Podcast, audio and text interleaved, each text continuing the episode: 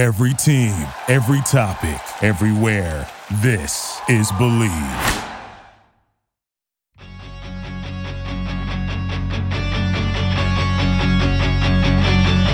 Hey everyone, on this episode of Six Degrees with Mike McKenna, I'm joined by IndyCar driver Graham Rahal.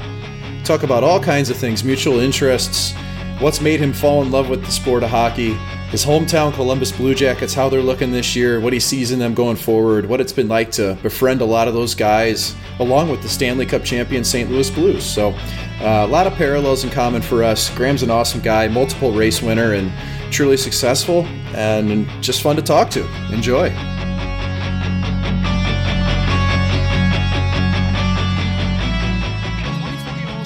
St. Louis, Missouri, sitting across the table from IndyCar driver Graham Rahal, multiple race winner. Thanks for joining me today for a little while. Are you enjoying your time in St. Louis so far? Yeah, absolutely. It's you know, it's always this is a cool city. I, I you know, it's it's kind of weird because we never I never used to come here much. Obviously, uh, always hear about what a great sports town it is.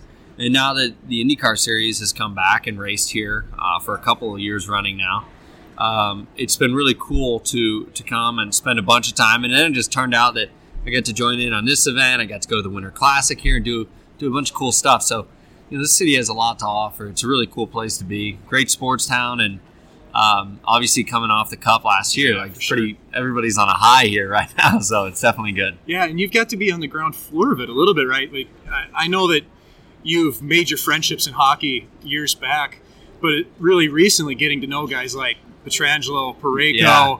What was it like for you to be able to celebrate kind of the Stanley Cup with them after they won it? Well, it was really cool. So Colton's like a brother to me now. I mean, we talk a lot, a lot, and uh, you know, had him on. We went on a, a little short vacation together last summer and stuff. After the the cup stuff was over, he actually invited me to go up on his day with the cup in Edmonton, and I didn't get the chance to go, which which was a real bummer. Like I, I would have liked to, but just slamming it in between all the races was impossible.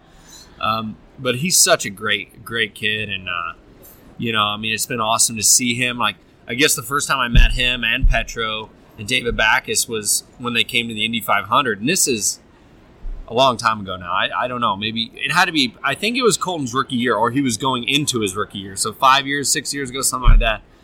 And to see the way that you know everything has changed here, you know, and it, for for the Blues in particular, it's pretty cool. Isn't it amazing the first time you get somebody, especially within sports, out to like the 500 or to any other big race on the circuit, just to see them really soak in what it's like to be at an IndyCar race at that level? for sure. Uh, the Colton story is cool because he actually his was completely organic. Way before that, he came when we first started to race champ cars when there was still a split no wheel racing. He came to the Edmonton race uh, and came with his with his family or whatever. Now this is 15 years ago now, so he was literally a kid. And he's, at that he's a gearhead, yeah. right? So that's yeah. And so then, uh, you know, he comes to Indy and and gets hooked, and then, you know, then he started to show up at other races like Toronto and places like that. And he would, I was actually just telling the story, saying, you know, he never asked for tickets. He was too shy to ask for tickets or, you know, to, to, to ask for any special treatment. But at the same time, he'd show up and we'd see him in the pit area. And it was always like, man, what are you doing here? You know, if you need Right. something, call. We'll take care of you. And so, you know, that's evolved a little now, but it's, uh, it's been really, you know, his his love of IndyCar racing kind of did start organically, um, which is which is very cool. But you know, I think we all have a lot in common. Um, you know, between a lot of stick and ball sports and, and racing, I think uh, the team aspect and everything else. But it seems like hockey guys are always the most down to earth. There's this humble kind of team mentality that goes with being a hockey player. That's really cool, and I actually think it's it's pretty similar to the to racing. I think those two, the personality types between those two sports is very similar, and so it, it has been great to uh, to get to know him really well and spend a lot of time with those guys. Know, when you're talking with with him and and other people in the sport, you're finding similarities, and you kind of alluded to one how racing to people who aren't really into the sport don't realize how much of a team sport it is. It's not just you performing behind the wheel. Yeah, You know, you you're not going to go out there and be the best driver on earth unless you've got a crew behind you, right? Yeah, it's all team. I mean, it's all team for us. You know, without having that background, you're not going to succeed. I mean, it's it's just a fact. You know, you look at all the great drivers over time; they always had the great backbone of a team behind them. You know, Dixon. You look at obviously like Newgarden in his current state. I mean, you look at the elevation dad, Newgarden; you he was always yeah.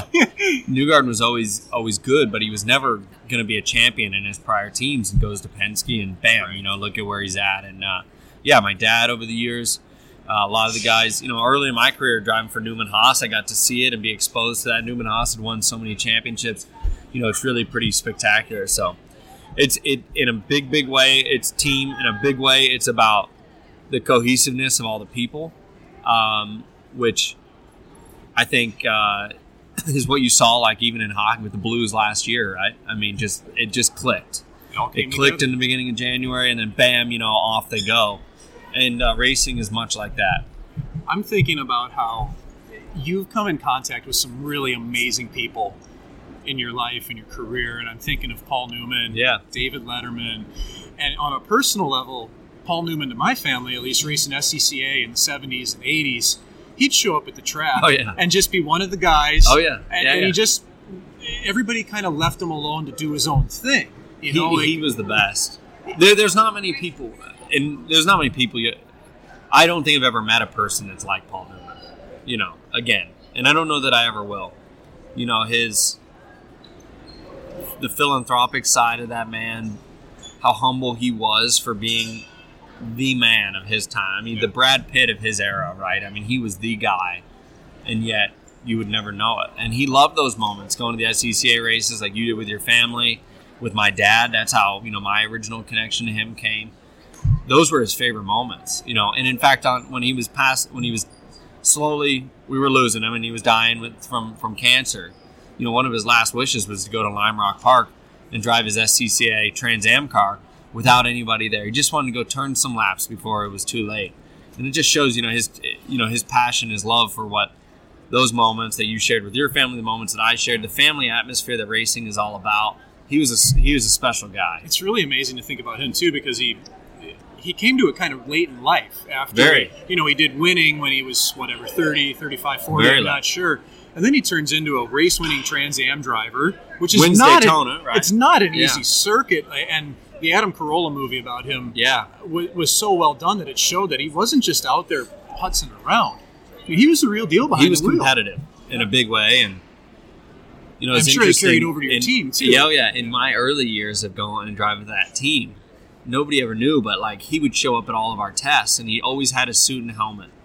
And he never told anybody, but he was just hoping that hey, maybe someday they'll see. They'll ask if I want to drive it, and eventually, I think he did. He did finally Um, get an indy car He did before I was there. But he used to show up every time we'd test down at Sebring, Florida. He'd fly from Connecticut down to Sebring, just hang out for the day, just wanted to be there, be one of the guys. But he always had his suit and his helmet just in case there was the opportunity to jump I in. mean, I'd heard stories about him renting sprint cars at Ascot and sticking guys in those. I mean, it's, oh yeah, no, and that was real too. He did that all the way. He never did that with me, but he did that with Servia and a bunch of those Yeah. guys that were came right before my time in Newman Haas. He would take them all out and throw them in a sprint car. Have you had the urge to get on dirt before? I mean, You know, I, I I haven't. love watching midgets and sprints. I do too. and- yeah. but I haven't. Part of it is because it's not my background. The other part of it is because I, I- you know, frankly, like guy your height or my height, it's gonna. That's a tight, tight. tight it's a mo- every sprint car driver I know that is like five foot five. Yeah, they're little jockeys. Little guys, They're you know? Elio size guys. so right? to Yeah. be a six foot three guy, I really don't know if it's logical even to think that I may fit. I don't Yeah. think I would. So it's never had uh, that much intrigue for me. How does it work for you with the IndyCar? I know that sizing wise, it's really one size fits all in terms of the tub itself. But with your height, are you pretty much sitting on the floor of the car? Yeah, I'm sitting on the floor. They've adjusted it in recent times. You know, they've made it a little better. Um, there's more padding. There's more foam underneath us. The pl- the driver safety side of it has gotten a lot better. Um, so it is a little better. But in my early years, yeah, I sat just on the bare bare carbon, and you know, a lot of the you know back pain that I have today and stuff all would have stemmed from that. You look at a guy like my dad, just had his hip replaced. Uh, he's got you know pretty serious back problems and stuff. Um, you know that's a tough thing because all of those injuries and all of that would have come you know from driving those cars back in the days and being a tall guy sitting on the ground and having having nothing at all to keep you safe it has gotten better um, just as the technology with padding and everything else and in hockey. I mean, everything's evolving Oh, to get technology changes all of it. And, Yeah. and speaking of that, of course, this season coming in, one of the big things is the Aero screen, which I'm sure you've fielded a thousand questions about. But I mean, I can tell you right now, I'm thrilled to see it in place. Yeah. Anything that makes you guys safer, I'm all for. Um, but how's it been? Have you had a chance to test behind it yet? One and, and two, how do you see it in any way affecting the racing? Whether it changes setups, viewpoints, things like that. I don't think it will change much in the form of racing. Uh, You know, from a driving perspective, yeah, it's a different visual. It's a very different visual. Um, I don't think it's gonna. I think if anything, it, it, it complements what we're doing pretty well, though. You know, we have to try to somehow protect the old noggin. You know, I think Yeah. everybody's seeing that concussion stuff's getting more and more serious. The difference for us is taking taking a piece of debris to the head at 220 is deadly immediately. You know, it's not. There's no recovery. It's over, and so you know, to be able to have that security now is definitely a pretty nice thing. Yeah, let's flip back to hockey a little bit here. You've we touched on the Blues guys that you've been friends with. I know there's other people too. I mean, being a hometown guy from Columbus, Ohio, Yeah. the Blue Jackets are near and dear to your heart. Oh, yeah. And you've joked before about how they've broken your heart, but they look pretty good this year. And Well- they've had a whole cast of characters doing. What's your feeling on them? It's an interesting thing. Um, you know, first of all, I've always felt this. They've got two. I know Seth is here, obviously, as an all star. But I mean, Werenski is a stud. And he has played out of his mind. You know, it's interesting. His first year, he was very offensive minded. Then he got hit with the puck in the face against Detroit, I think. And it just seemed to change. So the next couple years were not as aggressive offensively. And then all of a sudden here, you know, he's gotten back into this rhythm. And then the guy's a, a sharpshooter. And then, you know, same thing with Seth. So when you got d- defense, you know, playing that well offensively, it helps a lot. But yeah, you've got guys there that, if, like I like we joked about, that you've never heard of. I mean, a lot of them too. Yeah. Uh, a lot, and they're all playing so well that now it's like I don't know. You know, what do you do with your star guys that are injured that are coming back? I mean, do they fit in? You know, Josh Anderson, for instance. Like, I'm a big Josh Anderson fan, but like, where does he fit in? Like, is he really going to improve what's already happening at that team? I'm not sure. But it was interesting at the end of last year. Uh, Brandon Dubinsky, who's a great friend, I remember when, you know, when we had everybody leave, everybody, right? Um, I texted him and I'm like, man, now what do we do? You know, like just trying to get the inside scoop. Now we're where does the team go from here? And all he said back to me, he goes, "We're fine. I'm not even worried." And I said, "Why?" He goes, "Because we have a lot of really good youth that just needs a shot." You're seeing And he right was now. right Yeah. a lot of good young guys who just need a chance to go play. And uh, like even Merzlikins and stuff like that. I mean, Korpisalo I always thought was very solid, but like Merzlikin's been out of his mind. It's So wild because at the start of the year he didn't win until New Year's. Yeah. Now he can't lose. yeah, I know. And and I'll give Jarmo Jarmo Kekalainen a lot of credit on this. It takes a lot of balls to run with two young goalies like Oh, yeah. that, especially a guy like Merzlikins who had never played in North America. Yeah. Nobody's done that since like Martin Gerber in 2002, right out of the Swiss League. So Yeah.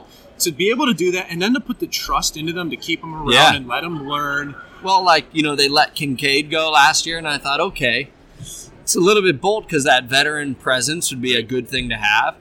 Um, but again, you know, when you talk to the guys within the organization, and, and I don't know anybody at Jarmo's level, but just other friends and media members that are there, they're like, "Man, this guy's good." You know, we're really confident in this in this kid Elvis, and I'm like, oh, "I've never even heard of him," you know. and they're like, "No, I think he'll he'll turn out well." And I think you've seen that. You know, yeah, he started out a little scratchy, but you know, now that he's been into the rhythm of of you know uh, playing consistently and getting those reps, he's he's played out of his mind. I mean, he's won a few of those games. Oh, he he's solely won on his Shut own. out Vegas, and Yeah. you know when we were, Yeah. our team is. I'm thinking, man, this is kind of like his. This is truly his coming out party. But then here, you know you got kids. I guess not a kid, but like even Gerby, who's like gone out there and well, that's a just plays his tail off. Period. And that's a great point because he's a signing of somebody who's been there and been around the league, but you know, he went to Europe. He takes a deal and comes back, plays in the American League, but he gets a chance and yeah, he can still play. It's Oh, a man. smart signing to have depth guys like that Oh, that yeah. you can pull up when you need them. Plays such a good role. I mean, watching him go after Chara when they beat Boston in two weeks. They beat Boston two times in two weeks or whatever. And watching him put, you know, take take down Chara was like, put the biggest smile on everybody's face. I mean, th- and then he posted or he, I saw a retweet. It's like this has to be photoshopped, right? It's He- him and next. I mean, he looked like a trash Oh, can next to a dump truck in that it was unbelievable.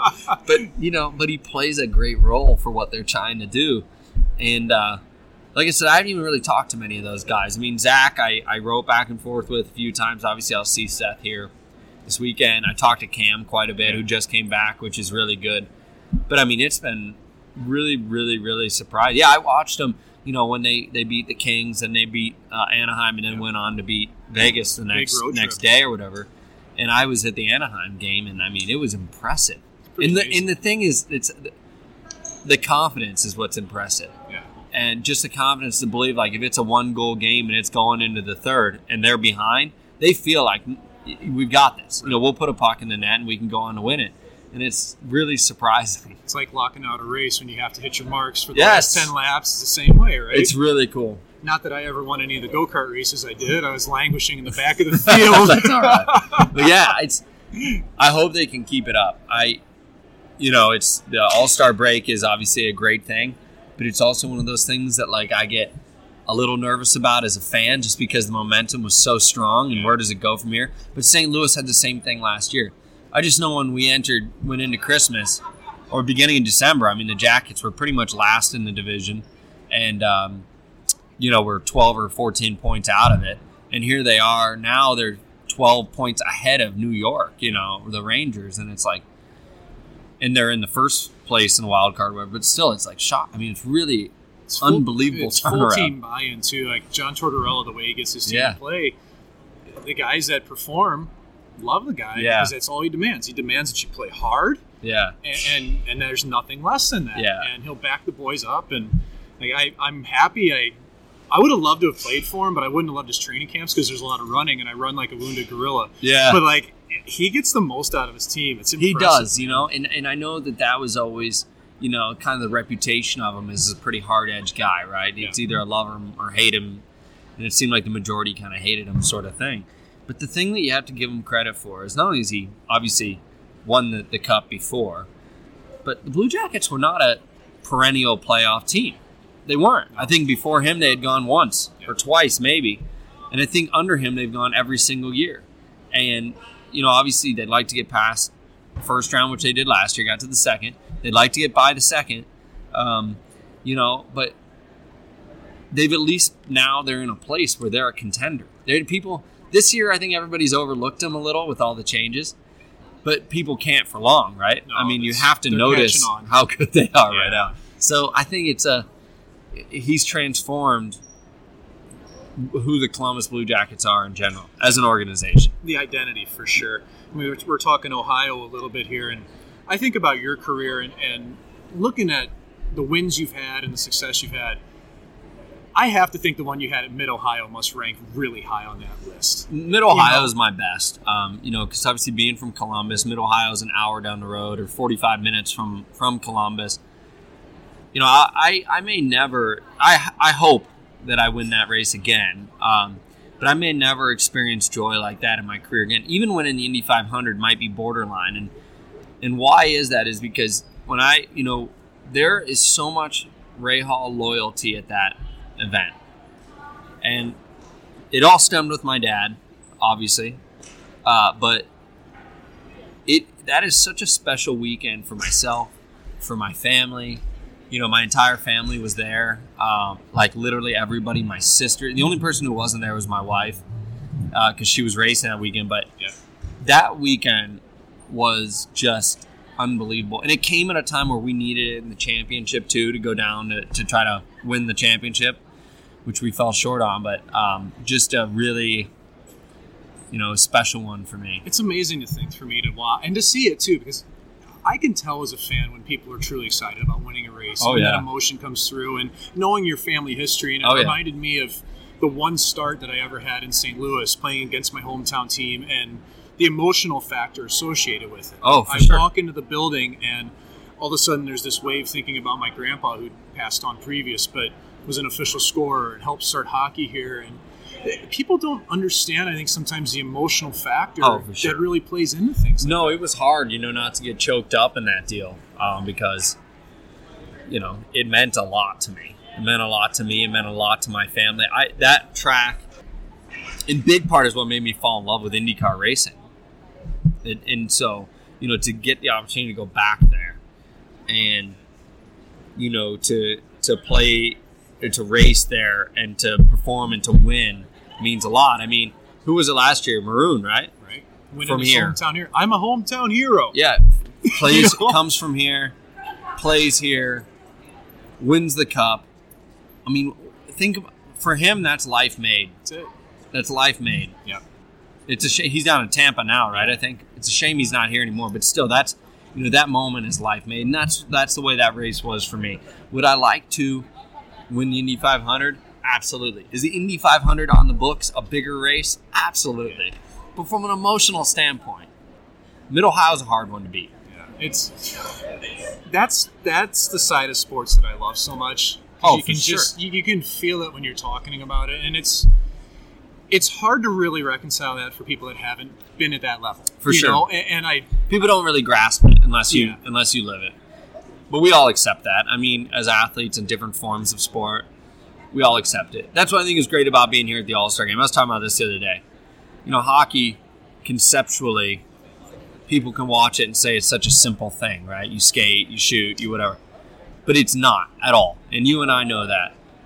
To, to go out and to skate is hard enough. To go out and try to skate and shoot is hard enough. To try to, in your case, you know, stop the pucks is impossible. I would never be able to do that.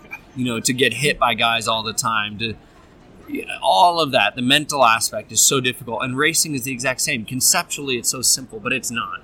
But in people's minds, you know, those watching on TV, a lot of them don't grasp it. That's why I'm excited for the skills challenge because to see the speed, to see the, how hard they can hit the puck, all of these sorts of things is a really cool deal that you know you don't get you only get that opportunity to see that once a year. Right. Yeah, these guys put on display every night, but it's a little different when you're you know skating around with 10 or 12 other guys than it is on your own showcasing how fast you really are. And it's pretty spectacular. do you think it kind of equates to nailing a purple a perfect lap in qualifying? There's no doubt. Ton- tonight, you know, and uh, I think you know, in the skills competition is is like their Indy 500 qualifying. It's because at Indy 500 qualifying, we talk about a team, we talk about this, but you're the only person out there.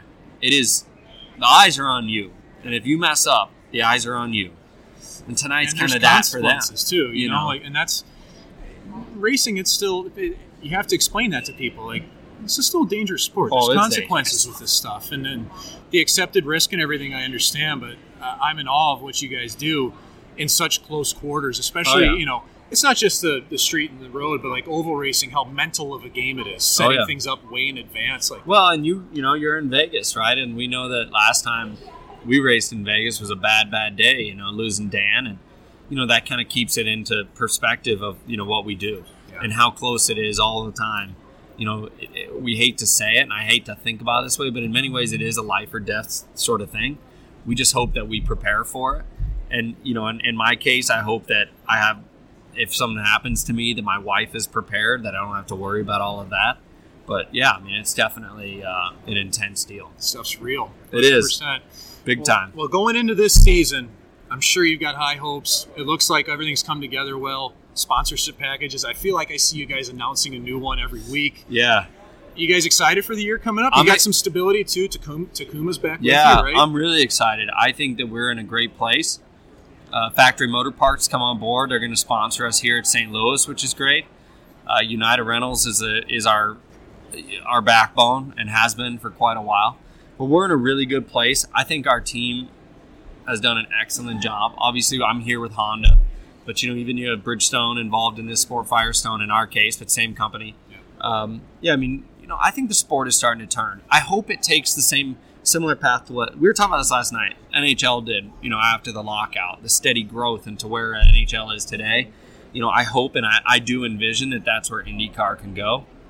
I hope it does, and I hope we're part of that. I mean, for sure, we've opened the eyes to a lot of new sponsors and new companies who haven't been exposed to IndyCar before that are now. New venues here in St. Louis, great venue for us to come race at. Hell of a crowd every year we've been here.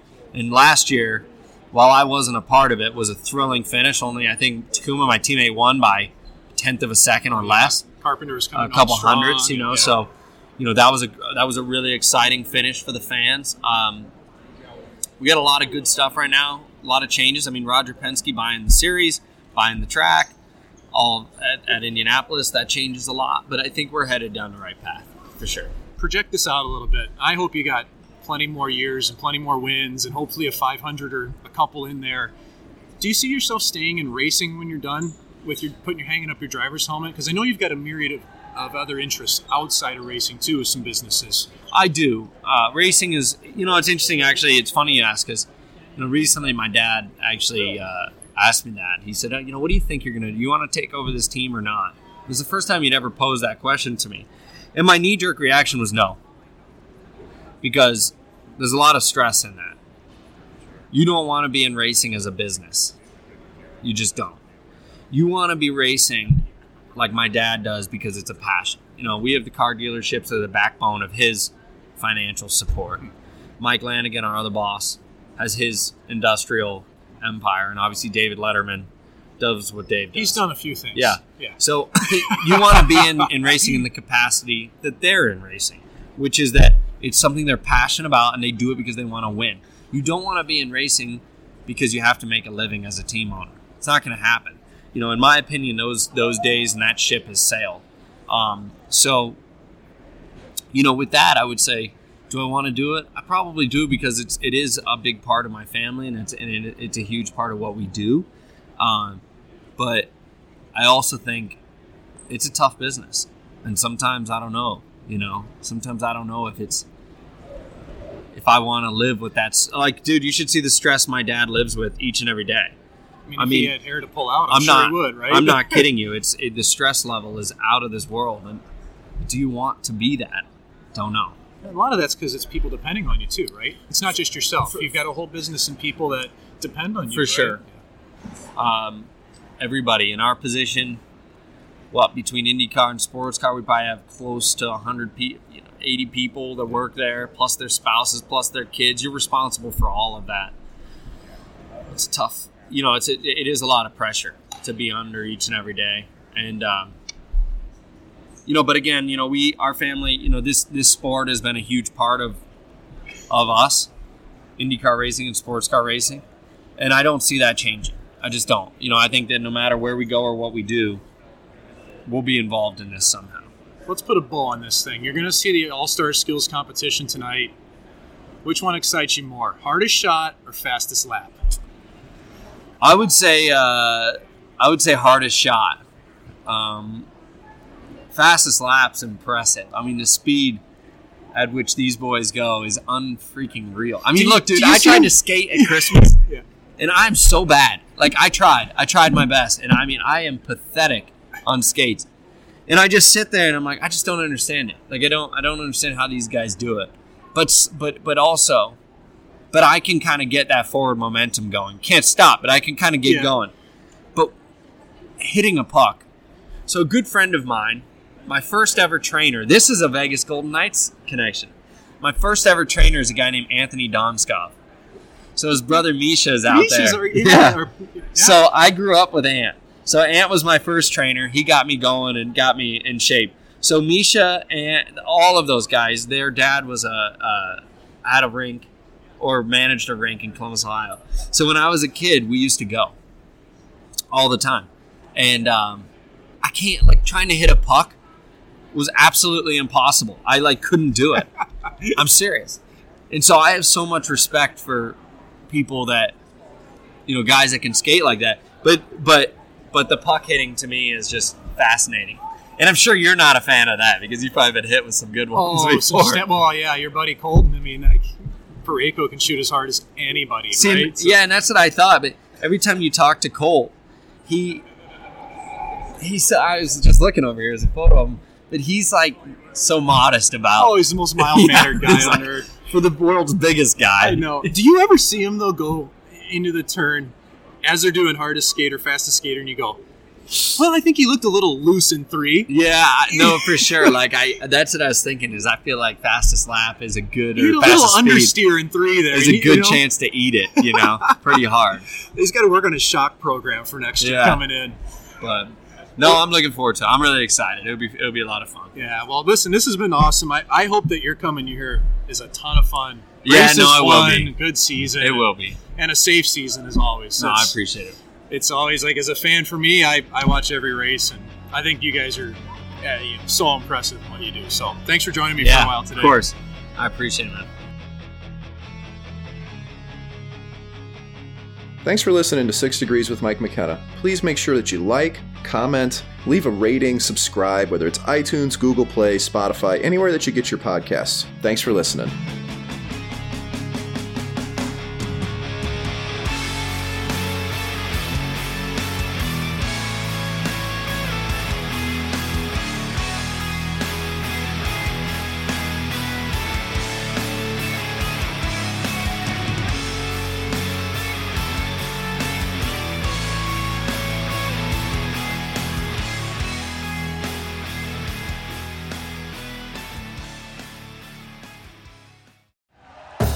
Thank you for listening to Bleav. You can show support to your host by subscribing to the show and giving us a five star rating on your preferred platform.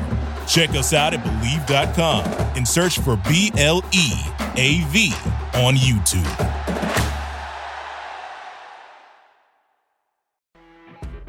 You know, when you're listening to a true crime story that has an unbelievable plot twist that makes you stop in your tracks? That's what our podcast, People Are the Worst, brings you with each episode. I'm Rachel. And I'm Rebecca. We're identical twins who love true crime cases that make you say, didn't see that coming, and we hate the people responsible for them. Listen to People Are the Worst now on Apple, Spotify, or wherever you get your podcasts.